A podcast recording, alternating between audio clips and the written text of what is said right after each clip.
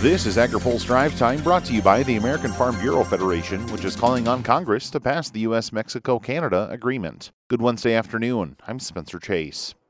A farm economy expert says producers should be preparing for the next recession. There's a, a long term nine year cycle. There's also one that you can triple that at being 27 years. That's due out there in the middle 2020s. There's a five and a half year low in corn that'll be due about that time. There's a nine year low in beans. There's a nine year low in wheat. And I'm starting to sit there and I'm going, hmm, what's going on here? And we've got a stock market that seemingly is uh, resilient and never seems to uh, feel any difficulty. But there's one thing you do know one of these days we will have a recession. It's a matter of timing and what triggers it and what, what causes it to happen. That's Dale Durchholz with Grain Cycles. He says producers should prepare for a potential economic challenge here at home as well as abroad.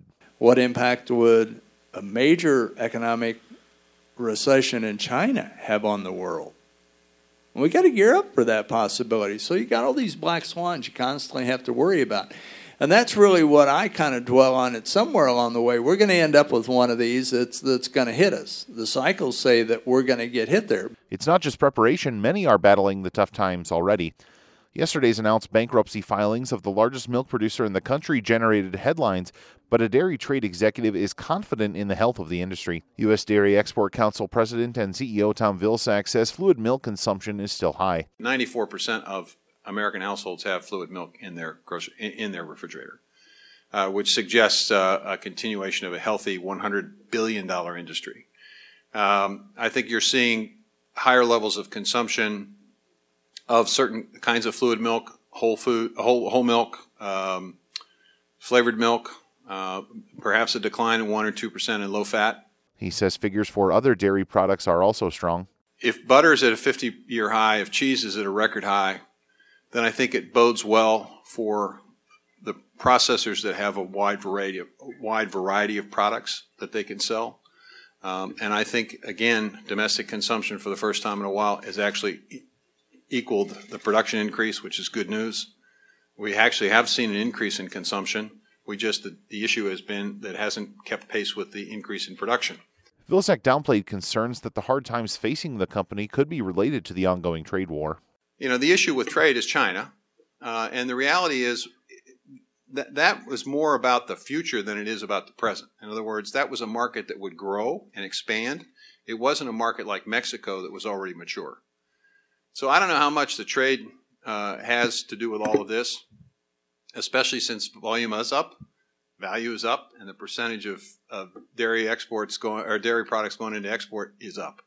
On the trade front, Vilsack says he expects Congress to approve the U.S. Mexico Canada agreement before the end of the year. The Trump administration's trade agenda has led to payments to producers to try and mitigate the impact of retaliatory tariffs, but a soybean producer says they hope the payments won't be needed for much longer. Here's Ben Nuelle with more. A Minnesota soybean farmer welcomes another round of trade assistance from USDA, but ultimately wants trade tensions resolved soon. American Soybean Association Vice President Bill Gordon tells AgriPulse trade aid payments are the Trump administration's way of keeping farmers financially afloat. Not a one of us wants that thing. We want our trade back, and we've American Soybean Association has been talking about it from day one. You know, trade not aid. We don't we don't want anything. We've given up our direct payments and all that stuff. And we went to crop insurance uh, protection, a safety net. That's what we want. So we need to get these markets this trade deal done, this phase one complete, get our exports up, and then get rid of that MFP. Last week, Secretary of Agriculture Sonny Perdue announced a second round of market facilitation program payments. As of Tuesday, USDA has paid $6.8 billion in payments to farmers. In 2018, that number totaled 8.6 billion. For AgriPulse, I'm Ben Nuelle. Now, here's a word from our sponsor, the American Farm Bureau Federation. Farmers and ranchers are calling on Congress to do the right thing for agriculture and the economy by approving USMCA. On top of a $2 billion boost to American farm exports, passage of USMCA will help farmers get back to the roots of their success trade, not aid. That's all for today's drive time. For more agriculture, trade, environment, and regulatory news, visit agripulse.com.